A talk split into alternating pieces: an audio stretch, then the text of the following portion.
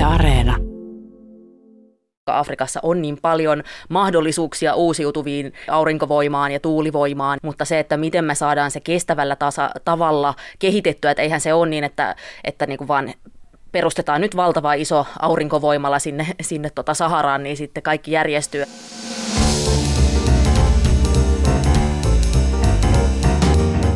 Mistä maailma puhuu kääntää katseensa pitkästä aikaa Afrikkaan? Sillä kuten viisas, ihan kohta ääneen pääsevä ihminen kerran sanoi, kuinka voisi puhua ilmastonmuutoksesta puhumatta Afrikasta. Tässä podcast-pläjäyksessä on nyt pohdittu sitä, että miksi himputissa se on niin vaikea päästä niihin päästötavoitteisiin, joista eri maat ovat yhdessä sopineet. Afrikkahan on tässä yhtälössä vähän oma lukunsa. Pitää meinaa muistaa, ja nyt tulee muutamia lukuja, pysykää mukana, että koko manner tuottaa vain noin 4 prosenttia kaikista hiilidioksidipäästöistä, vaikka siellä asuu 17 prosenttia maailman ihmisistä. Eli Afrikallahan menee ilmastonmuutoksen näkökulmasta todella hyvin. Paljon ihmisiä, mutta vähän päästöjä. Mutta olisitko sinä itse valmis asumaan ilman sähköä pelastaaksesi maapallon? Tästähän me koko ajan väitellään, että mistä olisit valmis luopumaan, jotta maailma pelastuisi. Mutta Afrikassa se on vähän toisinpäin. Miten nostaa elintasoa nostamatta päästöjä?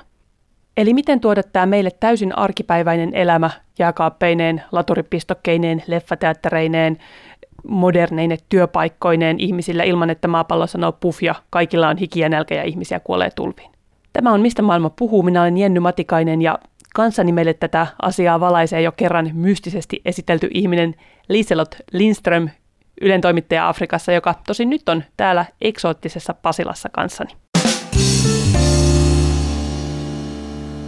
Liselot, sä asut siis normaalisti Kenian pääkaupungissa Nairobissa. Tiedätkö siellä, että mistä lähteestä sun sähkö tulee? Pystytkö sä niin sanomaan, että en mä halua tuommoista, että mä haluan tätä tuulisähköä? No ei mitään hajua, just kun sä kysyit multa tota aiemmin, niin mä yritin vähän selvittää, että pystyisikö näkemään jotenkin. Ja, ja Keniassa on tämmöinen Kenya Power tai Kenya Power-niminen valtionyhtiö, tai valtio omistaa suurimman osan siitä, joka, joka siis äh, on ainoa periaatteessa sähkön tarjoaja koko Keniassa.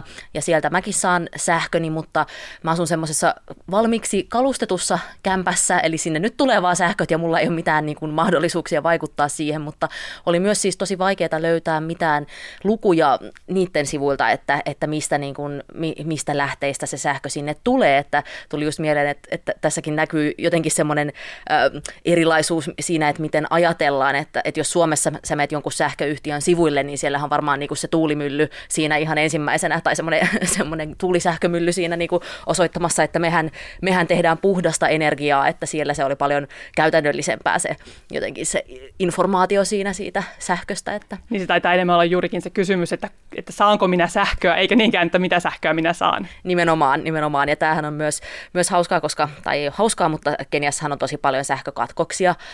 Ja just siellä, missä mä asun, niin meillä on generaattori, eli, eli vaikka sähköt katkeiskin, niin sitten ei, ei pilannut kaikki ruoka siellä jääkaapissa, mutta suurimmalla osalla ihmisistä näin ei ole. Joten Kenia Powerin Twitterissä niin kuin ihmiset keskustelee hirveästi, ne laittaa sinne viestiä, että nyt ei taas ole sähköjä, mikä on vialla, ja sitten sitten ne vastailee siinä, että niillä on aika hyvä, hyvä kommunikointi kumminkin esimerkiksi Twitterissä siinä, että, että kun ihmiset valittelee sitä, että ei ole sähköjä. Tämäkin taitaa olla varmaan semmoinen tietty yhteiskunnan kerma, kuka siellä Twitterissä tästä asiasta puhuu. Nimenomaan, että sehän, jos sulla ei ole sähköjä, niin sulla luultavasti ei myöskään ole mitään pääsyä Twitteriin tai, tai varaa internettiin tai mobiilidataan tai näin, että, että oot ihan oikeassa niin sä asut Nairobissa, mäkin olen siellä kerran käynyt, ja sehän on niin kuin, sen voi jo jossain määrin nähdä moderninakin kaupunkina, mutta miten sitten jos katsotaan nyt vaikka, me puhutaan Afrikasta, puhutaan nyt ensin Keniasta, että kuinka monella ihmisellä Keniassa vaikka edes on sähköt? No se on muuttunut tosi nopeasti tässä viimeisten 20 vuoden aikana noin, tai 90-luvulla vielä luku oli jotain alle 10 prosenttia, nyt noin 75 prosentilla kenialaisista on, on sähköä, että, mutta se on, se on sitten taas yksi niin kuin Afrikan sähköistetty, säh, mikä se on, sähköistettyimpiä maita, että meillä on sitten muita esimerkkejä, kuten Chad tai, tai Burundi, missä vaan noin 10 prosentilla on, on sähköt, sitten taas Etelä-Afrikka oma lukunsa yli 90 prosenttia, mutta tämä on tosi kiinnostavaa, kun katsoo esim. Maailmanpankilla on semmoinen lista, niin kuin, että kuinka, kuinka, kuinka sähköistetty joku maa on, niin jopa Afganistan on melkein sadassa prosentissa. Ja kaikki maat, jotka on sitten niin kuin paljon, paljon matalammalla, on afrikkalaisia maita. Että se näkyy niin kuin tosi selvästi, kun katsoo sitä, että kaikki tietenkin länsimaat on niin kuin sadassa prosentissa, ja sitten taas joitakin maita siellä Aasiassa ja latinalaisessa Amerikassa niin kuin on, on, että niille ei ole ihan niin kuin se 100 prosenttia, mutta kuitenkin Afrikka niin kuin erottuu ihan selvästi sieltä. Ja toihan näkyy sama niissä päästötilastoissa. Nyt unohdin tarkistaa numerot, mutta kun mä katsoin, että jos otetaan pois Etelä-Afrikka ja Pohjois-Afrikka, niin tavallaan mikä se välijäävä alue tuottaa päästöjä, niin sehän on todella häviävän pieni. Mm, ja sama mä joskus katsoin, että kuinka paljon afrikkalaiset niin kun on vastuussa ää, matkailun tai siis lentämisen päästöistä, niin se oli jotain prosentin luokkaa, luokkaa tai jotain sellaista. Että, ja sitten taas, no tämä on nyt eri keskustelu, mutta miten vaikeaa on liikkua Afrikassa millään muulla kuin lentokoneella, että se vaan osoittaa sen, miten vähän ihmiset ylipäänsä siellä liikkuu. Exakt pakko vielä korostaa sitä, että kun sä vetosit tuossa Afganistaniin, mutta mä luin myös tämmöisen, että koko Kenia, jonka sä just sanoit, että se on kuitenkin aika hyvin jo sähköistetty maa, niin se käyttää yhtä paljon sähköä kokonaisuudessaan kuin kalifornialaiset käyttävät videopelaamiseen. Ja tästä musta päästään niin kuin aika hyvin nimenomaan siihen, että, että miten tämä on niin kuin se elintasoeron ja mistä me niin kuin oikeasti edes puhutaan. Niin, toi on kyllä. Tai, tai niin kuin toi mun, mun mielestä on tosi hyvä esimerkki toisaalta just, just kertomaan, että, että miten, miten, miten tärkeää oikeasti se, tai, tai me otetaan jotenkin sähköt niin silleen itsestäänselvyytenä, että me ei edes ajatella sitä, että, että toi just kertoo sen, että miten niin monelle ihmiselle se edelleen on semmoinen luksustuote itse asiassa. Ja tästähän me päästään tavallaan siihen koko ydinkysymykseen, tai mikä mä jotenkin näin tässä kattoasiana, että miten niin kuin nostaa nämä ihmiset sellaiseen siedettävään, hyvään, mukavaan elämään ilman, että lisätään niitä päästöjä. On, Onko tämä mahdollista? No periaatteessahan sen niin kuin paperilla pitäisi olla täysin mahdollista, koska Afrikassa on niin paljon mahdollisuuksia uusiutuviin energianlähteisiin, juuri aurinkovoimaan ja tuulivoimaan ja vesivoimaan, mutta se, että miten me saadaan se kestävällä tasa- tavalla kehitettyä, että eihän se ole niin, että, että niin kuin vaan perustetaan nyt valtava iso aurinkovoimala sinne, sinne tota Saharaan, niin sitten kaikki järjestyy, että sehän ei, ei niin kuin toimi ihan niin. Useinhan puhutaan just tosta, siitä puheenjohtajasta sitä Marokon suuresta aurinkovoimapuistosta. Mä luulen, että se on, kun ihmiset ajattelee Afrikkaa ja uusiutuvia, niin se on ehkä semmoinen hieno uutinen, joka on päässyt usein uutiskynnysten yli, mutta sitten kun mietitään, että A, minne se laitetaan, B, miten saadaan se sähkö sitten siirrettyä sieltä, jos laitetaan, kuka huoltaa niitä paneeleja, että et siinä on niin paljon semmoisia kysymyksiä. Ja, ja sitten taas, miten nyt voisi sanoa, että tai että et niin poliittisesti siellähän niin kuin vähän ehkä, ehkä sitten sanotaan, että no nyt olisi meidän, meidän vuoro sitten, että et meillä on oikeuksia niin kuin myös, myös nyt et, niin kuin tuottaa enemmän päästöjä, jotta me päästään niin kuin ylöspäin elintasossa. Sitten taas toinen asia on se, että just Afrikassa väestön kasvuhan on aika hurjaa tällä hetkellä, niin että se, että vaikka nyt niin rakennettaisiin hirveästi, niin se ei hirveän kauan tule riittämään mihinkään, mutta sitten toisaalta, jos me saataisiin niitä sähköjä sinne, elintaso nousuisi, kehitys kehittyisi, niin sitten se väestön kasvu varmaan hillintyisi, että sekin on semmoinen kaksipiippunen juttu. Niin se on vähän niin kuin just hirvittävä kilpajuoksu tämäkin, että mikä saadaan tapahtumaan ensimmäisenä ja hidastaako se tiettyjä kehityskulkuja tarpeeksi ennen kuin sitten tavallaan, jos nyt puhutaan siitä ilmastonmuutoksesta, että ennen kuin ne lämpötilat nousee peruuttamattomasti ja niin, että niiden muutosten kanssa on sitten entistä vaikeampi elää.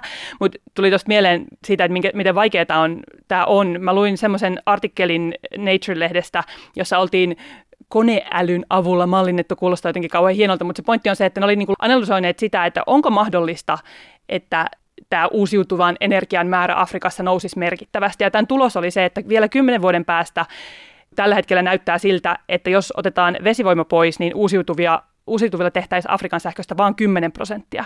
Ja nähden tuohon, mitä sä sanoit, että siellä on hillittömästi aurinkoa tuulta, niin se kuulostaa tosi pieneltä. Mutta tämä jotenkin, mä jäin miettimään, että mitä ne on ne kaikki ne ongelmat sen takana. Onko se raha, onko se politiikka, pystyykö se niin yksilöimään? No mä sanoisin, että se on niin kuin varmasti sekä että ja jotenkin etenkin niin kuin se korruptiohan on niin kuin tosi monessa maassa siellä valtava ongelma. Ja mä luin jonkun selvityksen niin kuin siitä, että mitä suurempi projekti, niin sitä luultavimmin se, niin kuin, äh, se ei toteudu. Että esimerkiksi Etelä-Afrikassa on toteutettu aika paljon tämmöisiä niin kuin pieniä aurinkovoimaloita ja se on sitten niin kuin kokonaisuudessaan tuottanut paljon paljon sähköä, että sitten taas kun on tämmöiset valtavat projektit, ne, ne megaprojektit, niin ne usein sitten johonkin niin kuin tippuu. Ja tietenkin tämä nyt on vähän kyynistä, mutta mitä suurempi projekti, mitä enemmän rahaa, niin sitä enemmän myös valuu sitten parempiin taskuihin niin sanotusti, että kyllä toi, no mä usein sanon, että korruptio on niin kuin kaikin puolin Afrikan suurin ongelma ja se, mä luulen, että se tässäkin niin kuin on, että e, e, tosi iso ongelma, mutta sitten, että tarvittaisiin jotenkin tarvittaisiin niin kuin investointeja siihen, siihen, mutta niin kauan jotenkin kun Afrikkaa nähdään semmoisena valtavana kehitysprojektina, niin jotenkin ne investoinnitkaan ei ole semmoisia kilpailukykyisiä ja järkeviä ehkä, että siinä niin kuin pitäisi oikeasti nähdä niin kuin ne mahdollisuudet, että siellä voisi tuottaa ja tienata rahaa myös niillä investoinneilla e, e, ei mulla nyt tietenkään ole, ole sitä ratkaisua ja vastausta, mutta, mutta niin kuin mä vaan luulen, että, että niin kauan kun se tapahtuu semmoisena kehitysapuna, niin se ei oikein niin kuin lähde sitten laukkaamaan sitten se, se kehitys siellä jotenkin. Kyllä mä ajattelin, että sä oot asunut siellä kuitenkin jo kaksi vuotta, että kyllä sun tässä vaiheessa pitäisi ratkaisuja olla. Kolme vuotta itse asiassa, että vielä suuremmalla syyllä. Niin kuin.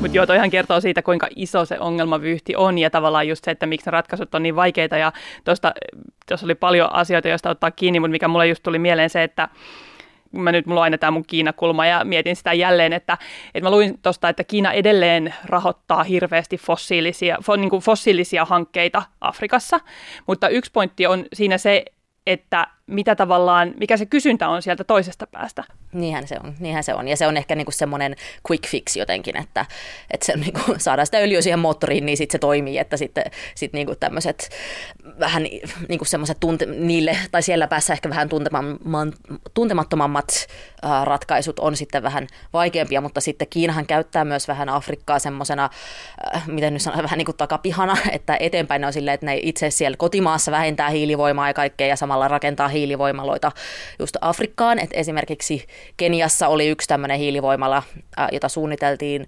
Lamuun. Lamu on semmoinen siellä aika lähellä Somalian rajaa, että se niin kuin itse maa, Laamun maakunta on tosi köyhä ja, ja niin kuin ei niin kehittynyt, mutta sitten siellä on Laamun saari, joka on tämmöinen vanha, äh, vanha niin kuin Swahili-kaupunki, todella kaunis ja Unescon maailmanperintö ja se useammat tuntee ehkä paremmin sitten Sansibaari, mutta se on niin vähän samantyyppinen kuin Sansibar, että samaa niin kulttuuria, samaa arkkitehtuuria siellä. Ja sinne ne oli siis rakentamassa semmoista valtavaa hiilivoimalaa, mutta se sitten kaatui lopulta, lopulta ihan tuomioistuimessa, että semmoinen ympäristöjärjestö vei sen, sen Kenian oman ympäristöviranomaisen oikeuteen, koska, koska ne ei ollut niin kuin tarpeeksi selvittänyt, että miten tämä vaikuttaa ihmisten terveyteen ja elinkeinoon siellä laamulla. Ja se lopulta sitten, sitten kaatui ja mä luin jonkun artikkelin vielä se oli syksyllä julkaistu yhdessä kenialaisessa lehdessä, että siellä ne sanoi, että joku kiinalainen pankki oli vielä, jonka piti rahoittaa, tuon oli vielä niin kuin vetäytynyt ja sitten se oli niin kuin kaatunut jo, tai vaikka se oli jo niin kuin kaatunut, niin kaikki rahoittajat oli vetäytynyt ja sitten ne oli kysynyt Kiinan ä, suurlähetystöstä siellä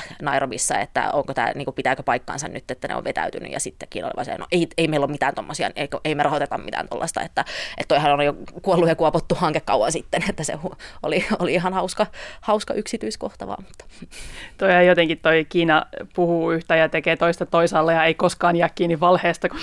Mutta siis jo, käsittääkseni noita Afrikassa on siis seitsemän Kiinan hiilivoimahanketta tällä hetkellä. Joo, niin ja sehän on erityisen niin kuin, räikeää siihen nähden, minkä lupauksen Kiinan presidentti Xi Jinping nyt antoi, että Kiina olisi siis hiilineutraali vuoteen 2060 mennessä, mutta et onko tämä, sisältääkö, sisältääkö tämä sitten kaiken sen, mitä Kiina puhastelee jatkossa myös ulkomailla, niin mm. se onkin kiinnostava kysymys. No niinpä, että lasketaanko se siihen mukaan, mutta mä mietin jotenkin just tuosta, kun puhuttiin noista, että niin fossiiliset on sitten niin semmoinen nopea ratkaisu, että sitten voi miettiä, että onko se sitten ehkä jopa sen arvoista, että annetaan niiden sitten niin kuin käyttää niitä fossiilisia, että saadaan niin kuin kehitys eteenpäin ja sitten voidaan siirtyä pikkuhiljaa enemmän uusiutuviin vai onko se niin kuin siihen jo onko se jo liian myöhäistä, että ei voida tälleen tehdä, koska, koska ilmastonmuutos, että, että se on ehkä semmoinen vähän niin kuin tuhannen taalan kysymys tähän liittyen.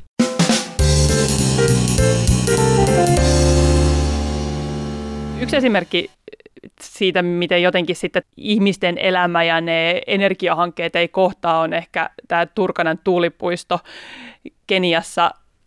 Mäkin olen siellä joskus käynyt, sä oot käynyt siellä kansjuttukeikalla sen en, jälkeen. Niin, en ole, mä oon käynyt Turkanassa, mutta en siellä niin tuulipuisto paikassa, mutta Turkana on siis Pohjois, Pohjois-Keniassa semmoinen, tai onko se, tuleeko siitä niin koillinen kolonnus luotiiskeniassa. Semmoinen, tota, siis se on niin Kenian köyhintä, köyhintä aluetta, että siellä ihmiset elää periaatteessa niin kuin ne eli vielä satoja vuosia sitten, että paimentolaisina savimajoissa semmoista hyvin perinteistä, perinteistä Afrikka-kuvaa ja sinne jo tosiaan rakennettiin semmoinen semmoinen tuulipuisto, jota FinFund oli myös mukana, mukana tota, tukemassa. Mutta sä kävit, niin kerro, kun sä kävit siellä. Niin, kun mä, jäin, mä, vaan, mä olen todella kiitollinen, että sä teit, teit tuon maantieteellisen osuuden, koska siitä on sen verran aikaa, että mä olin vähän, että missä me oikein oltiin. Koska mä olin siellä itse asiassa niin, että siellä oli just FinFundinkin tyyppejä mukana ja suomalaisministeri. Ja se oli jotenkin semmoinen reissu, että mä muistan nimenomaan, että sitä jo, se koko tilanne oli vähän niin kuin just semmoinen, että tässä on näitä hienoja tuulimyllyjä, tuolla on noita paikallisia, meillä ei ole nyt aikaa mennä keskustelemaan heidän kanssaan. Ja mm. silloin, me jotenkin silloin jo siinä niin kuin tuli kuitenkin esiin niin kuin se ristiriita siitä, että ja mistä nyt luin jälkikin käteen, että tavallaan, että se ei ole juurikaan niitä ihmisiä, jotka siellä tuulipuiston lähellä, niin heidän elämäänsähän se ei ilmeisesti ole ihan hirveästi kuitenkaan muuttanut. No ei juurikaan, että ei ne sähköt siellä niin kuin tuoteta heille, että ne tuotetaan niin kuin nairobilaisille enemmän, että, mutta tuossahan on ollut niin kuin, no että se on nyt vihdoin valmis se tuulipuisto, se lykkääntyi hirveän monta kertaa ja viimeisin ongelma oli se, että sitä sähköä saatu niin kuin siirrettyä pois sieltä, että ne, ne niin kuin johtimet ei sitten, ei sitten ollut, ollut, tai tullut ajoissa ja ei sitten toiminut ja kaikenlaista tollaista, mutta, mutta vaikka se oli niin kuin tosi, tosi tärkeä, jos mietitään niin kuin Kenian sähköistämistä, niin se tuulipuisto on ollut tosi tärkeä ja niin kuin ne tuottaa tosi paljon sähköä, mutta sitten on vähän, vähän niin kuin turkanalaisia ehkä taas käytetty hyväksi. Että sitten niin kun toisaalta silloin, kun rakennettiin tämä tuulipuisto, niin se loi työpaikkoja sinne, mikä tietenkin oli, oli hyvä asia. Uh, mutta sitten sehän ei ollut niin kuin pitkän tähtäimen työpaikkoja, että ne oli semmoisia projektityöpaikkoja.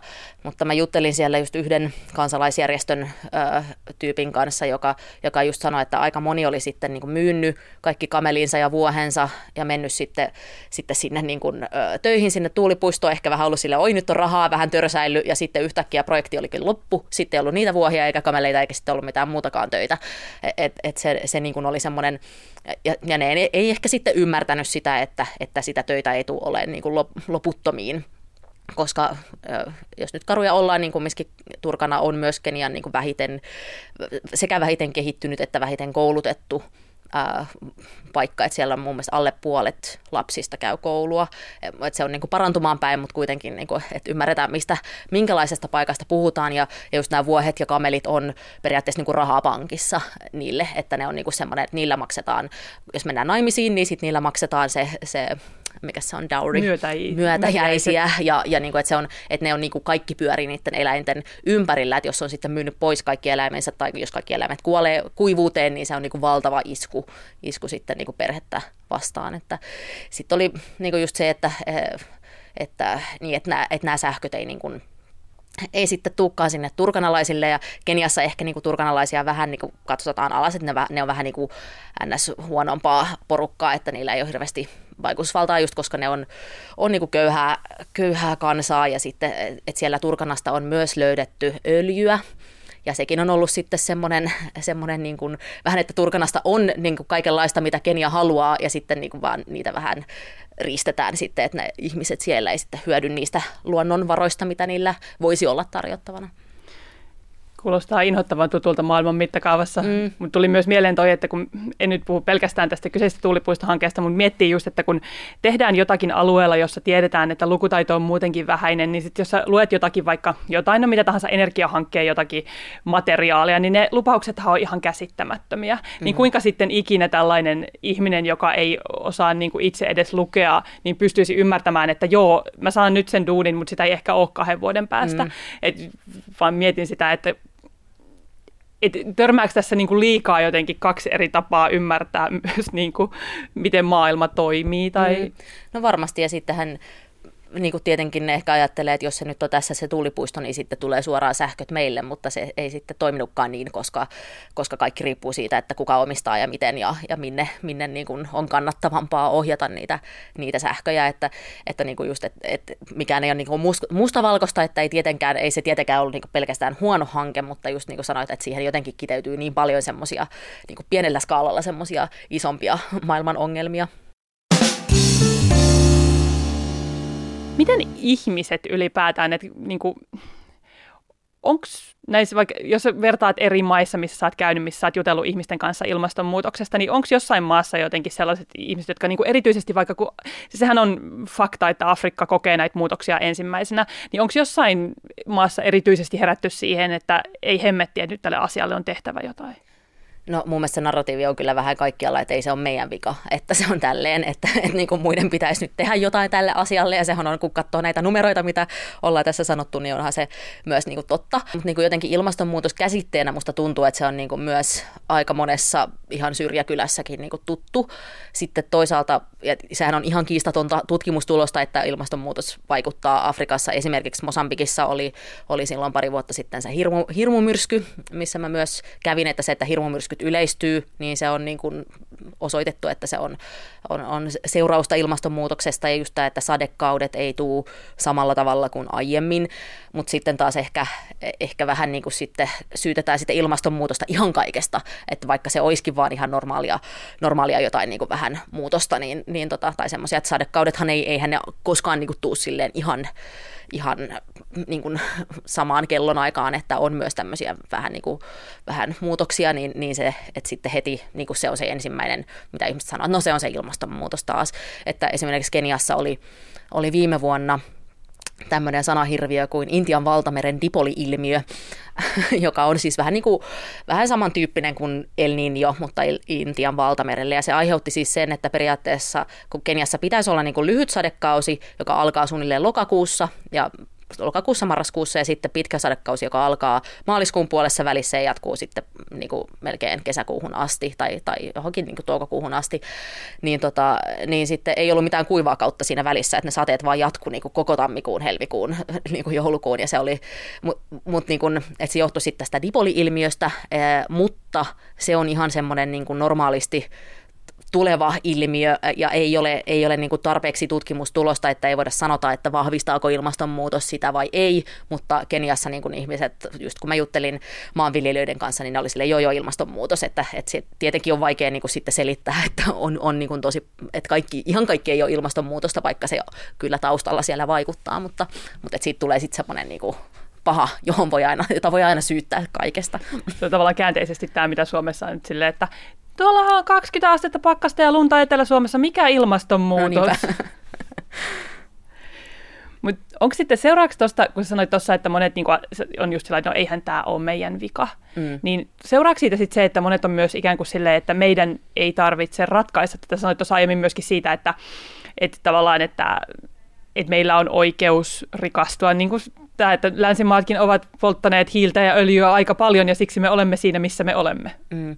No vähän etenkin, mä sanoisin, niin kuin, että tavalliset ihmiset ei, ei tunne niin kuin samasta, samanlaista katkeruutta ehkä kuin sitten poliittiset johtajat, että politiikassahan tämä on niin kuin aika herkullinen jotenkin, tai herkullinen asia, johon tarttua, että sanoo, että, että länsimaiden, tai että meillä on oikeus myös siihen, siihen nyt, että siitä tulee ehkä sitten vähän semmoinen populistinen äh, ase, että sitten taas kun puhuu niin kuin tavallisten ihmisten kanssa, niin aika monella kumminkin, kun on vaan ne ihan niin kuin ne perusasiat puuttuu, niin ei ne sitten hirveästi, väl- tai ettei se niinku kuul, että ne on vaan silleen, no kunhan tänne nyt saataisiin tämä koulu tänne kylään ja saataisiin niinku nämä sähköt tänne, niin sitten olisi kiva. Että et niinku se afrikkalainen keskiluokka on vähän niin kuin myytti, vaikka se onkin kasvamassa, mutta, mutta se niinku ei, ole, ei, sitä ei voi oikein käsittää samalla tavalla kuin täällä. Mutta, mutta just niin kuin tämä, tai niin kuin tiedostetaan kyllä hyvin, että tämä sähkö olisi, olisi niin kuin tärkeä asia kehitykseen, ja se on ehkä niin kuin just niin kuin meille se on niin itsestäänselvä asia, että me ei ehkä ajatellakaan, että miten se voisi vaikuttaa. Mutta siellä mä haastattelin muutama vuosi sitten Afrikan kehityspankin johtajaa, ja hän just puhui tästä, että niin kuin se on, hänen mielestään se oli niin kuin suurin miten, niin kuin Afrikan suurin haaste ja suurin mahdollisuus myös tämä sähköistäminen, että et siellä just tämä kehityspankki ja yhdessä semmoisen African Development Fund tai semmoisen kehitys rahaston kanssa, että ne, niillä on semmoinen valtava projekti, että saataisiin saatais Afrikka sähköistettyä. No oikeastaan niin niiden tavoite oli vuoteen 2025 mennessä. No se on ehkä tulee, tulee kiire. sen kiire, mutta, mutta ainakin niin kuin, että on, on tätä tietoisuutta ja on niin kuin pyrkimyksiä rakentaa lisää sähkövoimaa, mutta että miten se sitten tehdään, niin se on niin kuin eri asia, mutta se vaatisi just, että jos ne sais niin kuin, tulisi näihin tavoitteisiin, niin se olisi niin kuin 100, 130 miljoonaa uutta, uutta niin kuin sähköverkkoon, tai ihmistä, jotka pääsisivät sähköverkkoon, ja sitten sen lisäksi 75 miljoonaa, jotka pääsisivät niin semmoiseen off-grid, eli verkon ohi, tai silleen, että olisi niin kuin sitten se oma aurinkopaneeli. Niin se tai, pieni niin kuin tavallaan oma tuotanto ikään niin, kuin. että jotain sellaista, että tämä, nämä olisi niin kuin ne, ne tavoitteet, mutta onhan se onhan se niinku haastavaa. Ja sit, mutta kyllä tässäkin puhutaan niinku siitä, että sen pitäisi olla, olla niinku mahdollisimman puhdasta ja uusiutuvaa. Ja, ja näin, että toisaalta kyllä mä uskon, että poliittisellakin tasolla Afrikassa ymmärretään, että ilmastonmuutos on sen verran vakava asia, että nyt ei voida rupea sooloilemaan, vaan että se on kumminkin semmoinen maailmanlaajuinen yhteinen projekti, että etenkin koska se tuntuu siellä niin välittömästi. Mä jotenkin aina mietin, kun miettii sitä just tätä, että että ihmiset elää niin äärimmäisessä köyhyydessä, jolloin ikään kuin ne osaa haaveilla vaan siitä vaikka siitä hehkulampusta tai siitä, että ne sais ladattua sitä niiden palikkapuhelinta, jotka ne on jostain saaneet tai pystyneet hankkimaan ja ostamaan, kun taas sitten se jotenkin se, se, sit sen ongelman koko luokka taas siinä, että jos me puhutaan siitä, että kuinka he vois, ihmiset niin kuin, tai se koko yhteiskunta voisi muuttua sillä tavalla moderniksi. Nämä on ikään kuin, niin kuin kaksi eri ongelmaa, että voidaanko siitä niin kuin, mulla on tämä yksi pieni aurinkopaneeli, jolla mä saan tämän mun hehkulampun ja sitten tämä mun lapsi oppii lukemaan, jotta se pääsee kouluun, että kuinka monta sukupolvea me tarvitaan tähän kehitykseen, jos me yritetään lähestyä sitä sieltä hehkulampun näkökulmasta? No toi on just tosi hyvä pointti ja, ja jotenkin niin kuin, miksi, miksi sanotaan, että, että on valheita ja suuria valheita ja on, on tilastoja, että, että tässä jotenkin niin kuin, sama, että joo Afrikassa on nyt tosi paljon ihmisillä on, niin kuin, on, on kännyköitä, mutta joo, niillä on niitä palikkakännyköitä, että ei ne ole mitään,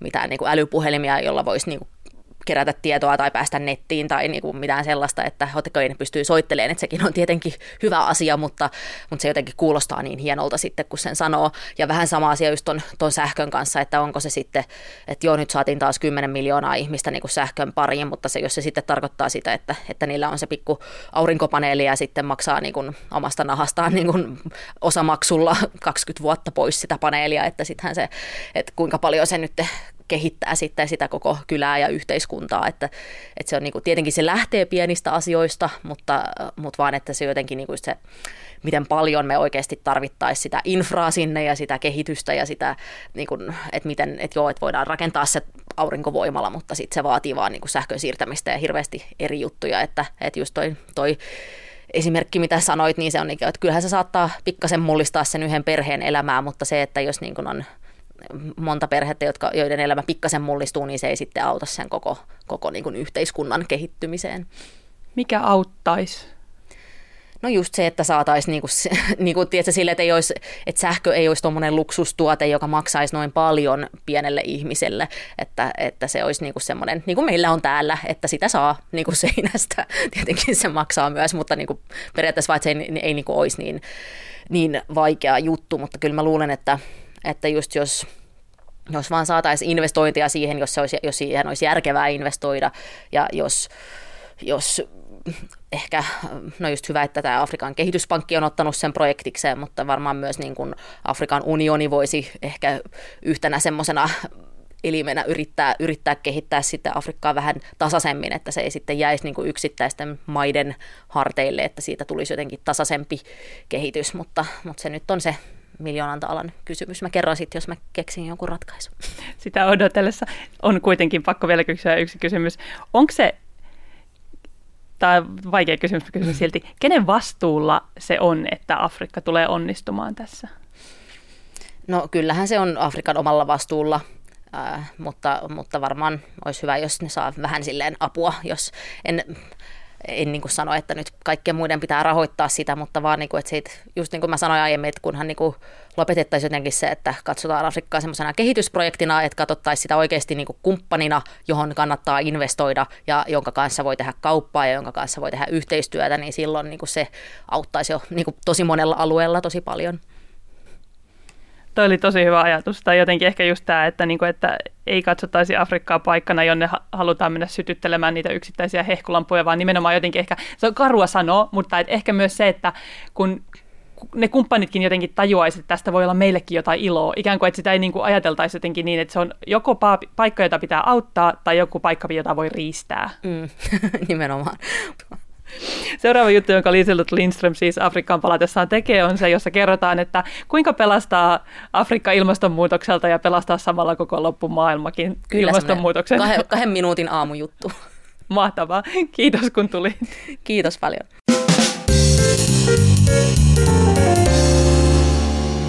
Ei saatu Afrikkaan sähkö- ja tuulivoimalla tässäkään podcastissa, mutta toivottavasti muutama uusi näkökulma oman hehkulampun tai tietenkin sen ledin valossa iltaisin pohdittavaksi. Tämä oli Mistä maailma puhuu podcastin toistaiseksi viimeinen ilmastojakso, vaikka voin kyllä vannoa, että aiheeseen tullaan jossain vaiheessa vielä palaamaan. Ensi kuussa uudet aiheet ja mulle saa aina vinkata, mikä voisi kiinnostaa maailmassa just nyt. Minä olen siis Jenny Matikainen ja mutta voittaa Instasta tai ihan vaan perinteisesti sähköpostilla. Kiitos kun kuuntelitte ja Iidalta terveisiä. Muistakaa olla kiinnostuneita energia-asioista.